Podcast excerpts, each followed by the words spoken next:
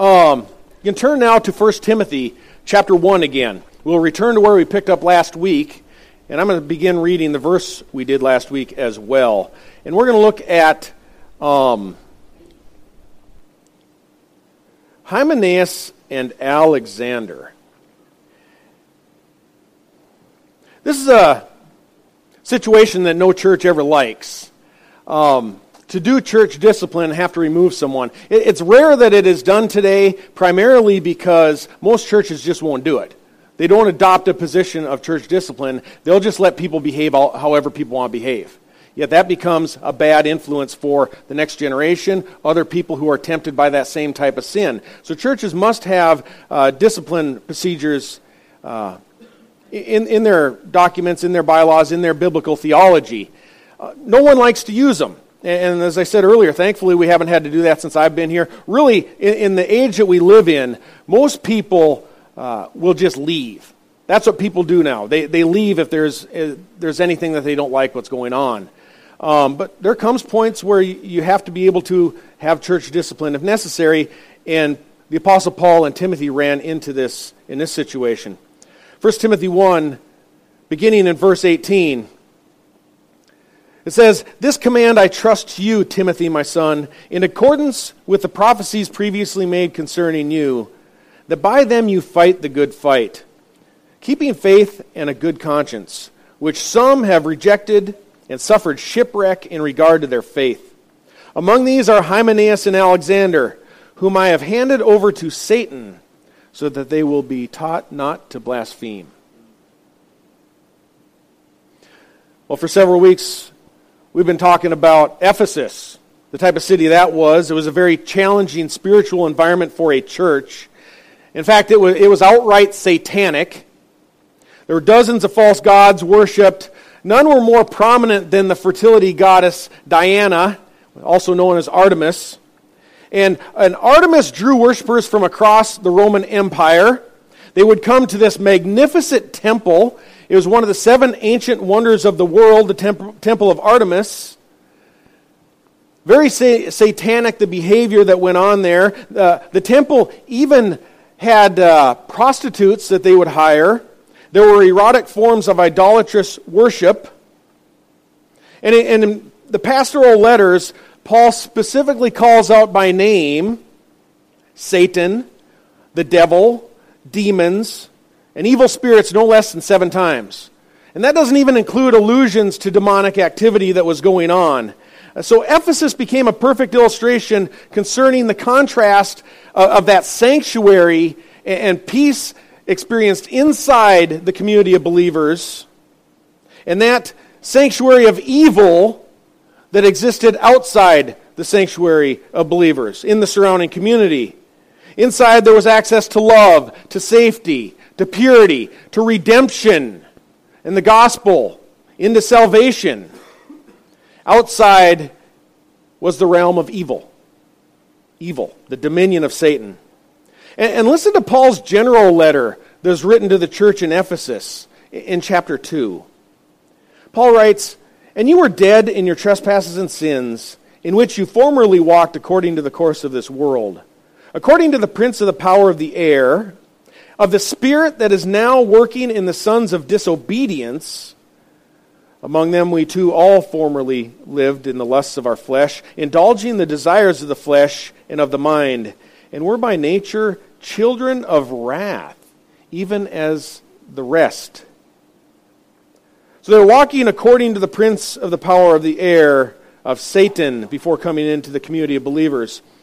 So, by comparison, uh, to deliverance from evil experienced within the community of Christ, the domain of Satan offered a realm of spiritual deadness, of sin, worldliness, disobedience, fleshly indulgence, rebellion, and worst of all, that's fear outside of the church remains under God's wrath. So, so the church is, was, and still is a spiritual refuge from sin and its consequences.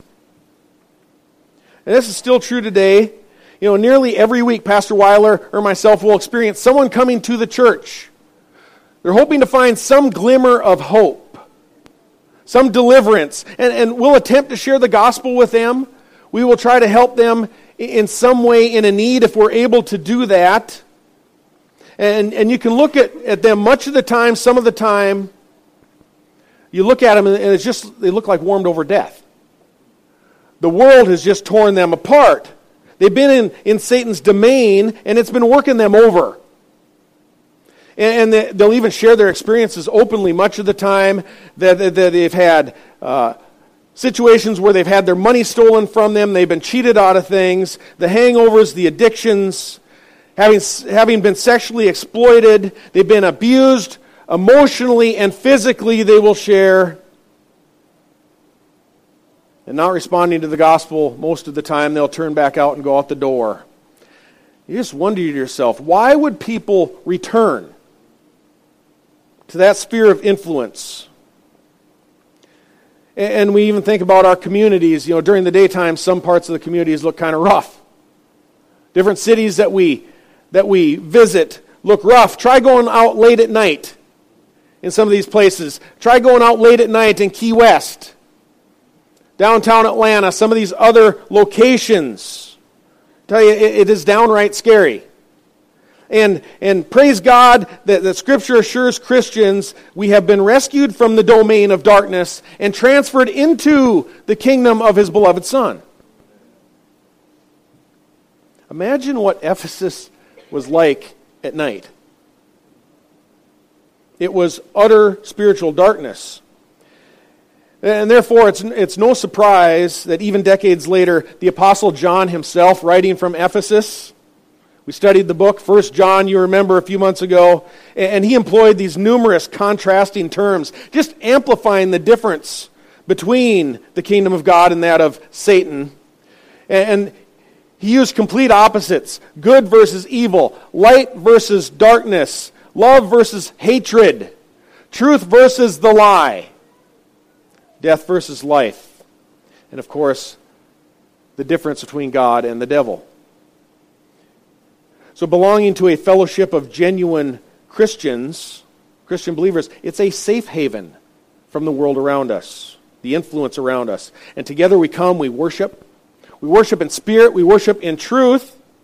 We encourage one another in innumerable ways. And most important, I propose that we learn principles from God's Word. We learn these principles from God's Word that keep us out of trouble, to be quite honest. And God's Word protects us from ourselves, from the sin nature that we still attempt to deal with day in and day out. Uh, but through His precepts, through His Word, through His laws, it gives us the wisdom to say, you know what? I'm going to stay out of that extreme debt situation. I, I'm going to work hard. I'm going to show up to work on time so I don't fall behind on my obligations and on my bills. And we, we become increasingly committed to our family as we look at the Word of God. We hear the Word of God. And, and we remain faithful to our spouses because we hear it constantly from the Word of God when we're in the sanctuary among God's people. And the beauty of all of that is when we, we lay our heads down on the pillow late at night, we sleep in peace. We're learning from God, continually adjusting our lives hearing the truth of the word, and we sleep in peace. And you know, we, we no longer, being transferred out of that spiritual darkness, we no longer have to worry about either the police or some other dark figure from our past knocking our door down because we did something ridiculous in a drunken stupor. We're preserved from that. We live in peace. And, and, even for those people that, that have lots of money, they live in penthouses,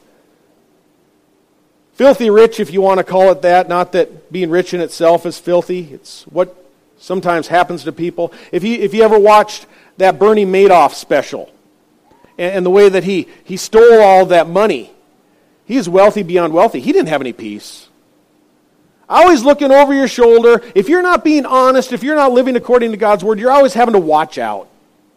You can't lay your head down at night just knowing, you know what, we're at peace. Our family is at peace with the world around us, and with God. For the Christian, I don't know how much better life can get on this earth than being at peace.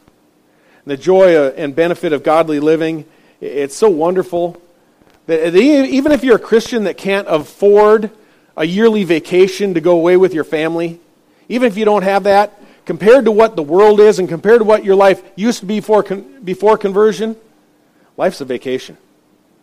Just having that peace of God, Christianity is a vacation.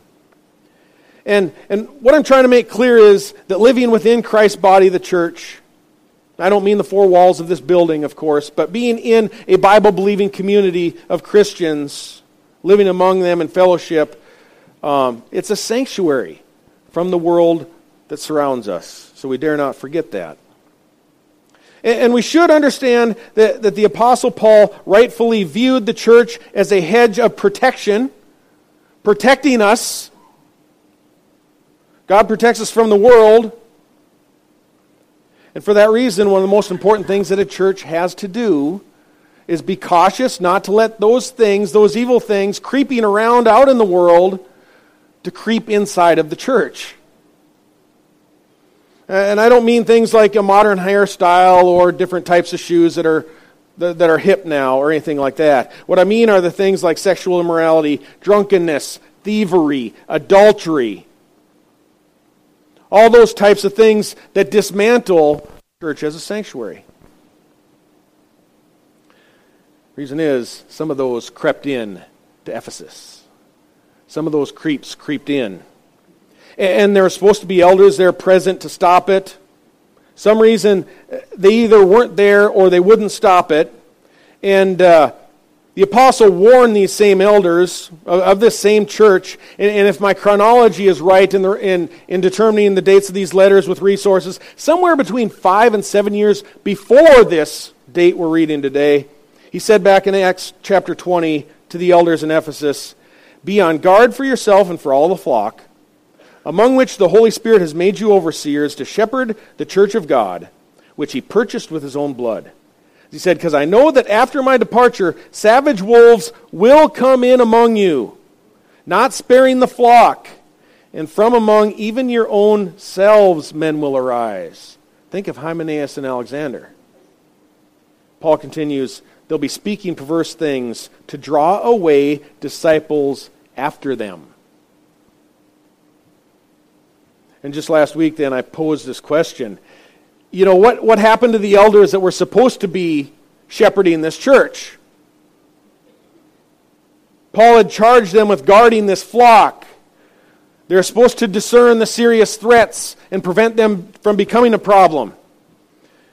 You know, shepherds can't just sweep the wolves under the carpet. The wolves will crawl back out from under the carpet. They'll rear their, under, their heads eventually so, an, an elder, a person who aspires to elder, at least has to have the willingness to correct.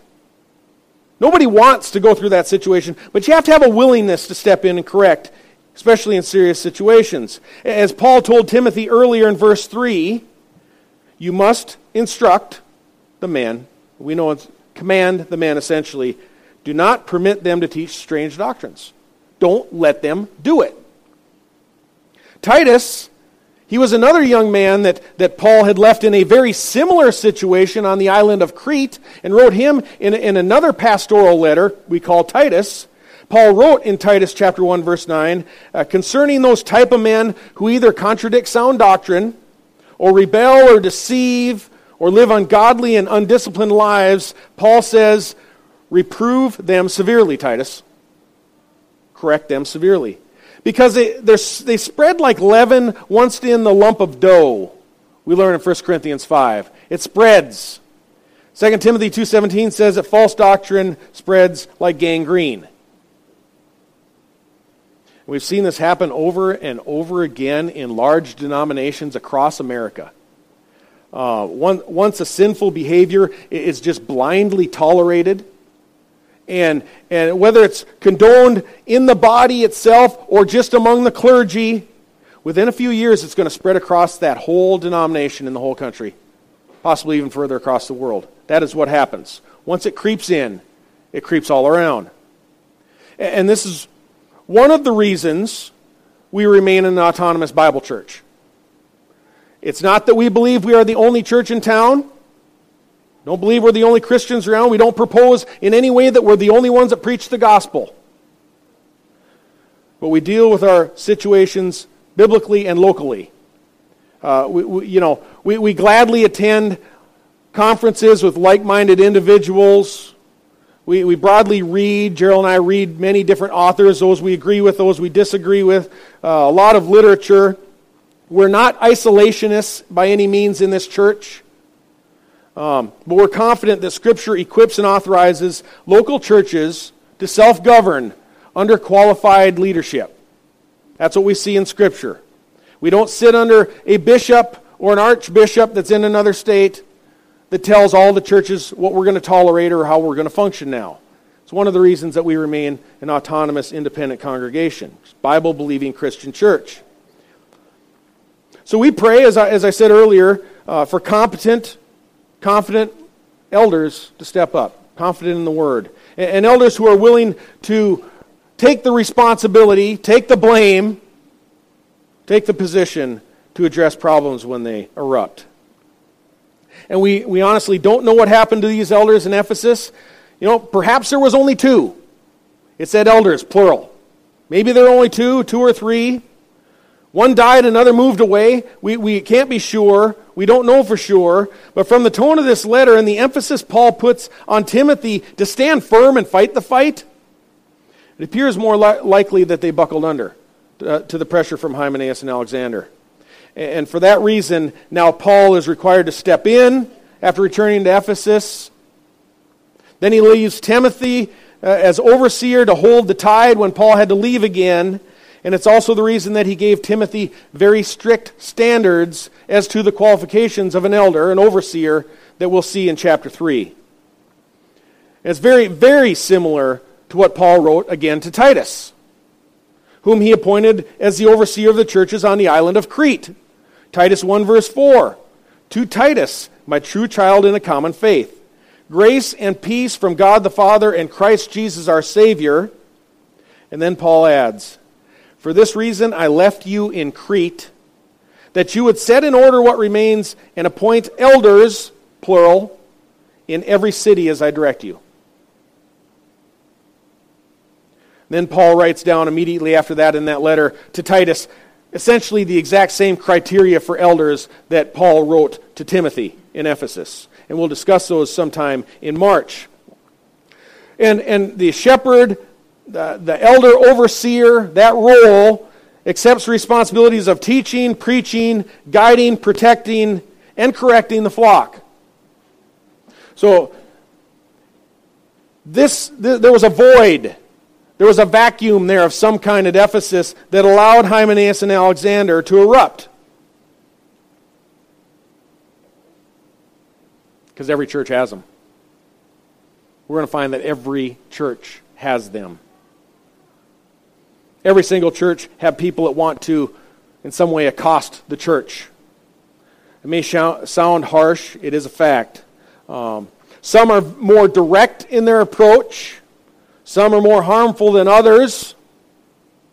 Some just want to take over worship. Some want to loosen the requirements for membership and make it easy. Some want to repurpose the use of the property. Some want to alter the vision and direction of the church. And, and then there's some, like Hymenaeus and Alexander, who want to teach strange doctrines. Strange doctrines. And, and that's a really bad one, by the way. That's a bad one. That's why Paul told Titus and us an elder must be able to both exhort in sound doctrine and refute those who contradict. For there will be, he says, many rebellious men, empty talkers, and deceivers. Titus 1 9. So an elder has to know his Bible well. He know, needs to know sound doctrine. He must have the ability and willingness to refute those who speak against it. Because this is what Hymenaeus and Alexander were doing. They're speaking both against the church and against the church's doctrine. And that's why they were labeled as, as blasphemers here. Blasphemer doesn't exclusively take God's name in vain. That's not the only thing that it means. To blaspheme means also to speak against the church. It's a sin that Paul committed before becoming a Christian. Remember, we studied just a couple weeks ago. He was a blasphemer, he said. He spoke against the church, he persecuted the church. As Saul, uh, he stood against the church. But then Paul tells us in verse 13, he did it during a season of ignorance. He did it during a season of ignorance. It was before God, the Holy Spirit, had changed Saul the Pharisee's heart. He, he had made no claim at that time that he was a Christian when he was blaspheming Christ and the church. By comparison to that, we've got Hymenaeus and Alexander who'd been a part of the church for a while now. They claimed to be Christian, yet they railed against the church. They couldn't claim ignorance. And there comes a point when behavior or errant doctrine eh, it becomes demands by people. And when demands aren't met, people will sometimes begin to revile. Then they'll verbally disparage the church. They'll accuse the membership of the church. They'll insult the leadership. One or all three of those things. That's blasphemy here in the context of Hymenaeus and Alexander. Because Hymenaeus and Alexander had begun to successfully rebel, and, there apparently were no elders present to step in, and, chaos had erupted. Strange doctrine had been, tr- uh, had been circulated. It's possible that Alexander the coppersmith is the same Alexander here, the one we read about in 2 Timothy chapter 4, who Paul said eh, later on in a later imprisonment, Alexander had do, done much harm to him. Alexander the coppersmith. Some theologians, MacArthur leans away from that being the same Alexander. There are a couple Alexanders in Scripture. Swindoll leans towards this being the same Alexander because Paul is, is notifying them again in Ephesus that this Alexander, the coppersmith, has caused, caused me much harm. Also, if he was a coppersmith, what did they make a lot of in Ephesus? A lot of idols. So it's very possible, though we don't know for certain. Hymenaeus, we do know from 2 Timothy, was teaching a false doctrine that had completely upset the faith of some. And it's even possible in this whole situation that's going down here that women were getting caught up in this whole rebellion. Look with me again at Paul's instructions in verse 19. Timothy says, Keep faith and a good conscience, which some have rejected and suffered shipwreck in regard to their faith. Among these are Hymenaeus and Alexander, whom I've handed over to Satan, so they'll be taught not to blaspheme. So the ringleaders here, Hymenaeus and Alexander, had shipwrecked their faith. They had taught false doctrine. They were railing against the church. So Paul turned them out then in, into that domain of Satan. They were essentially excommunicated from the church. And, and why? It's because they did not keep the faith in a good conscience. They shipwrecked it. And most resources and commentaries that I've studied, when you look across Scripture and you see this combination of this biblical phrase, a faith and good conscience, it has moral connotations to it. They were doing things that were immoral as well. And if that is correct, part of Hymenaeus and Alexander's error in doctrine resulted in immorality as well, which would definitely merit expulsion from the church. And uh, I'm going to admit this is mere speculation. I didn't find this connection made anywhere, so take heed. These are just some thoughts. Turn a couple pages with me to chapter 5. 1 Timothy chapter 5. And look at verse 11. There were some younger widows that were apparently provided some level of uh, financial assistance in return for making a pledge. Uh, the younger ones weren't actually doing what they were supposed to do. They were supposed to go around and help the shut ins. They were getting some kind of assistance, we don't know what type, but they didn't keep their pledge. They didn't say what they were, they didn't do what they said they would do, what they had promised the church. And instead, in verse 11, Paul says, refuse to put the younger widows on the list. For when they feel sensual desires in disregard of Christ, they want to get married. Thus, for thus incurring condemnation or judgment, just local judgment, doesn't mean condemnation from hell, but they, they incur judgment because they have set aside their previous pledge. And at the same time, they also learn to be idle as they go around from house to house, and not merely idle, but also gossips and busybodies, talking about things not proper to mention. Undoubtedly, probably some sensual talk, since they were feeling sensual. Paul's conclusion then, he says, Therefore, I want the younger widows to get married, bear children, keep house, and give the enemy no occasion for reproach, for some have already turned aside to follow Satan.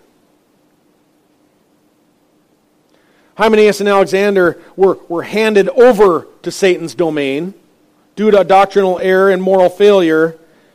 And it is possible that some of the younger women, especially the younger widows, carried away by their sensual desires, followed them right back out into the streets of Ephesus. Right back out into the gutter. Can't know for sure. Just an observation. But it would be a mistake to think that it can't happen to you or happen to me. Even Timothy here is cautioned to be sure that he keeps the faith in a good conscience in verse 19. So, how many pastors today have failed to do so? How many members fail to do so?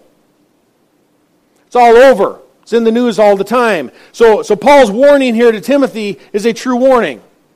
It's a genuine warning. Be careful that you don't fall into the same situation, the same error that Hymenaeus and Alexander have.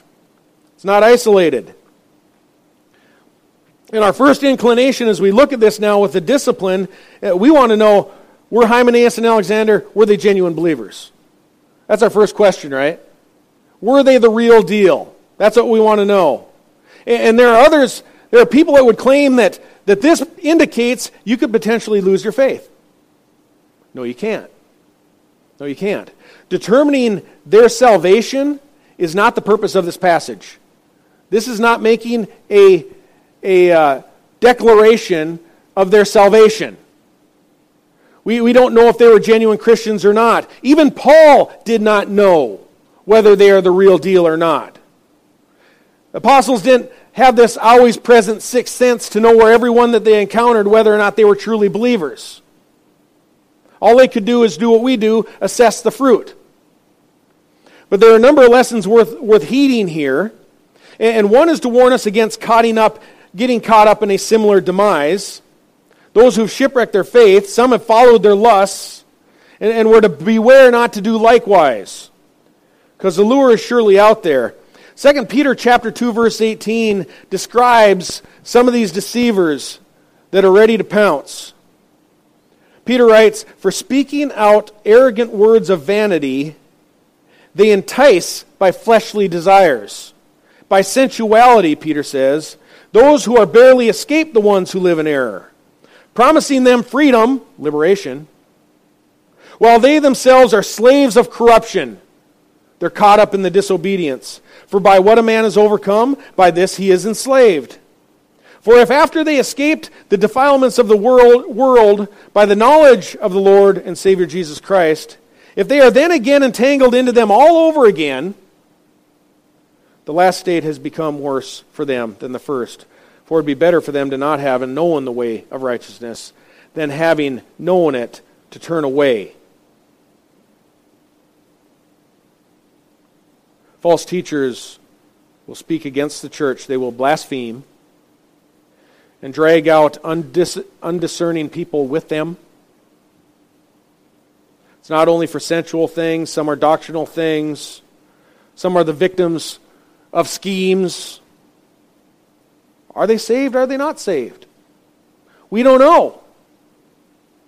We don't know. Our instruction is to beware.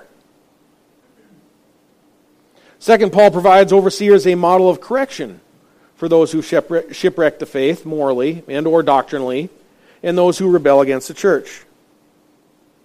When that happens, those people either need to repent or leave. Hymenaeus and Alexander were not the only ones disrupting the early church. This was not an isolated situation. 1 Corinthians chapter 5, a very familiar text, a very familiar situation. Early on in the church of Corinth, there was sexual immorality. early in the church, one of the first churches founded and put together. And there was obscene sexual immorality. Again, the church was unwilling to deal with it at that time. And unfortunately, on that occasion, either elders were not yet appointed, either they weren't yet there because it was an early church, or again, they didn't deal with the situation. So Paul tells them, the city of Corinth, the church in Corinth, For I, on my part, though absent in the body, but present in spirit, have already judged him who has committed this, as though I were present. In the name of our Lord Jesus, when you are assembled, and I with you in spirit, uh, Paul says, with the power of our Lord Jesus, I have deli- decided to deliver such a one to Satan for the destruction of the flesh, so that by so that his spirit may be saved in the day of the Lord Jesus. So a spirit may be saved. Paul doesn't know whether he is or isn't. All he knows is the influence right now is not good for the church. It's not healthy. So you put him out. And Paul summarizes in verse 11 I wrote to you, meaning the church, not to associate with any so called brother if he is an immoral person, or covetous, or an idolater, or a reviler, speaking against again, or a drunkard or a swindler, not even to eat with such a one. For what do I have to do with judging outside, outsiders, Paul says? Those who are outside the church, God judges. But then he says, Do you not judge those who are within the church? Then he summarizes remove the wicked man from among you. It's leaven. Remove the wicked man. And, and, of course, by the close of this apostolic age now that we're looking at here, towards the end of it, elders are now placed into every city, the churches that are being obedient to Titus 1.5. And elders have been charged with taking the lead on church discipline. They're to correct, reprove, if a person remains factious, says remove him altogether. We have to note expulsion is not the goal. Expulsion is not the goal. The, the goal first is protection of the church. Paul said earlier in chapter 1 of 1 Timothy, the goal of our instruction is love. That's the goal. Restoration is always the goal. It's love for the brethren, that the brethren be protected from the world around. And it's the reason that the ungodly are removed is because a little leaven leavens a whole lump. So if you blindly over, overlook that blatant immorality that's being modeled for your youth, openly for them to follow along after, you're not loving the brethren. If it's obvious, I mean, we all have our sin issues, no doubt. But when it comes to blatant immorality, it has to be dealt with. Why would you allow your children to be given that as a role model? If it spreads pretty soon, everybody will be doing it. But the discipline's not only for protection, it's also for restoration.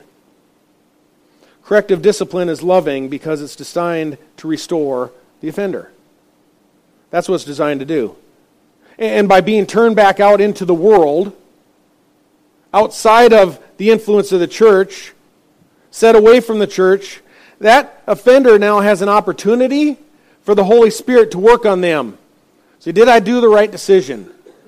Did I make that right decision leaving the church? Maybe I was part of the problem. Maybe I'm not completely innocent, they might say. And it's a time where God can demonstrate to them that their sinful behavior was destructive. It's a season for them to, to heed the Holy Spirit. And this is why we learned last week whether it's in Matthew 18, 1 Corinthians chapter 5, or here in 1 Timothy, in each situation, once a person is asked to leave, or if they angrily depart on their own, we don't interfere going forward. We don't keep in touch. We don't meet them for coffee and, and hear them out and let them cry on our shoulder, tell them how we feel their pain. Um, tell them, you know, well, you know, I think the leadership of the church could have been a little nicer too. You know, we don't know all the circumstances when someone finally leaves. We don't know what all has happened. We haven't been in all the conversations, especially if it goes to the point where the church leadership has to ask someone to leave. You haven't been privy to all those conversations. All you're hearing is one side. All you're hearing is one side. And again, we're not talking about, as I said last week, people who politely leave the church.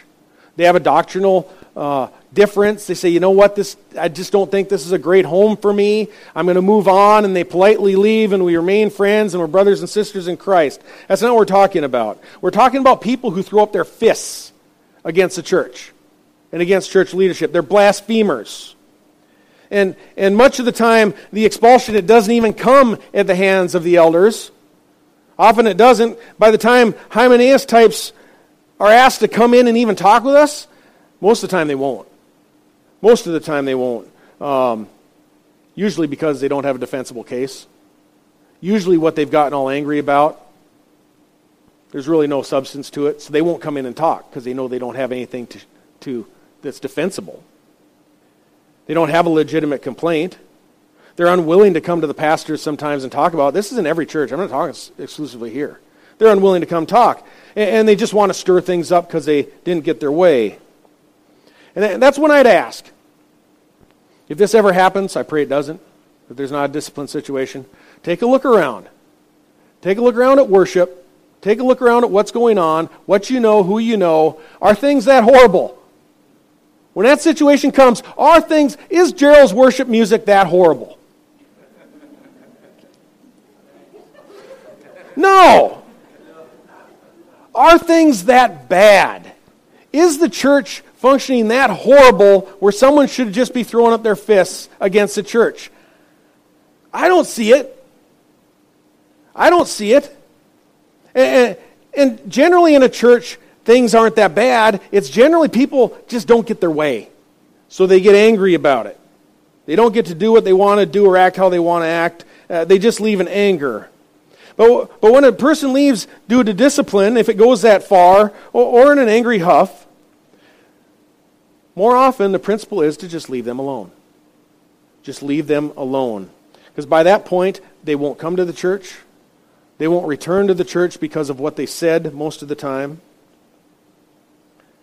They won't meet with the pastors most of the time.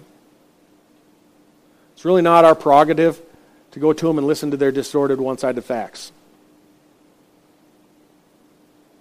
Scripture says, leave them alone. Uh, we don't need to allow their one sided, inaccurate gossip to creep back into the church through us. Allow the Holy Spirit a season to convict them so they might realize they've made a mistake and be restored. That's the position. Gerald and I listened to Alistair Begg quite a bit. I wasn't going to add this in, but it's fitting.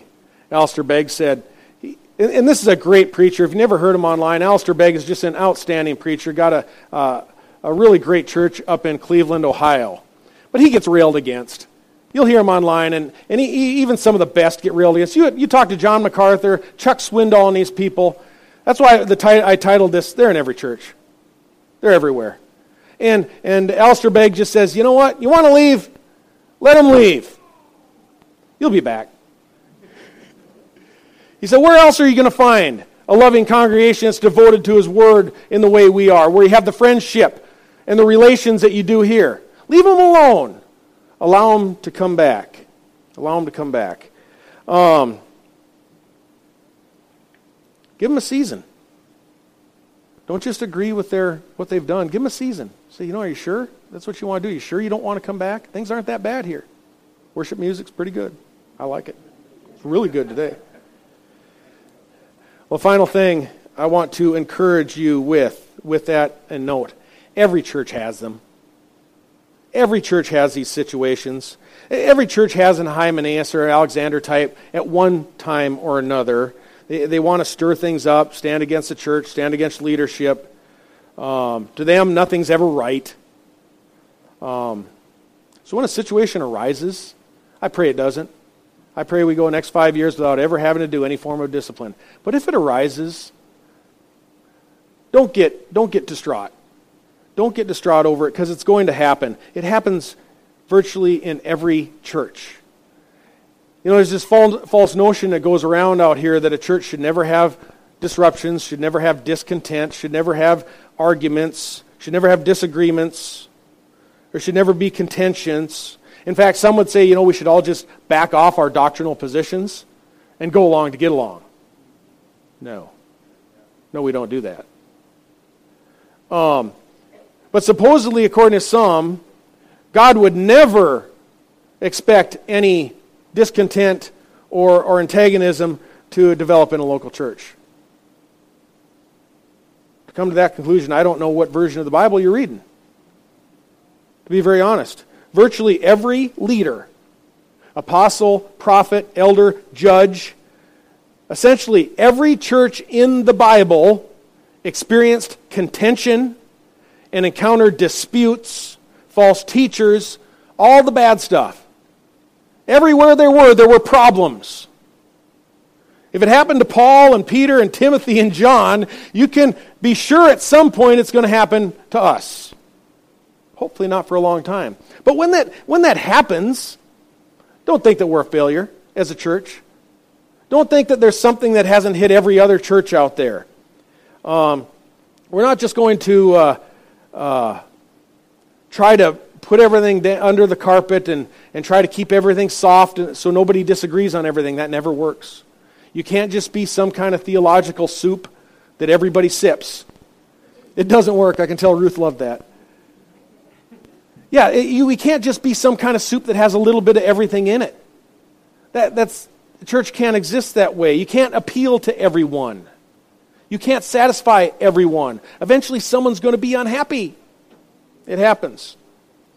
Uh, one of the ways, I, I think the easiest way to try to avoid some of these situations leadership, Nathan, I, Gerald, others on the board, we've talked about this quite a bit. Let's just be really clear about who we are.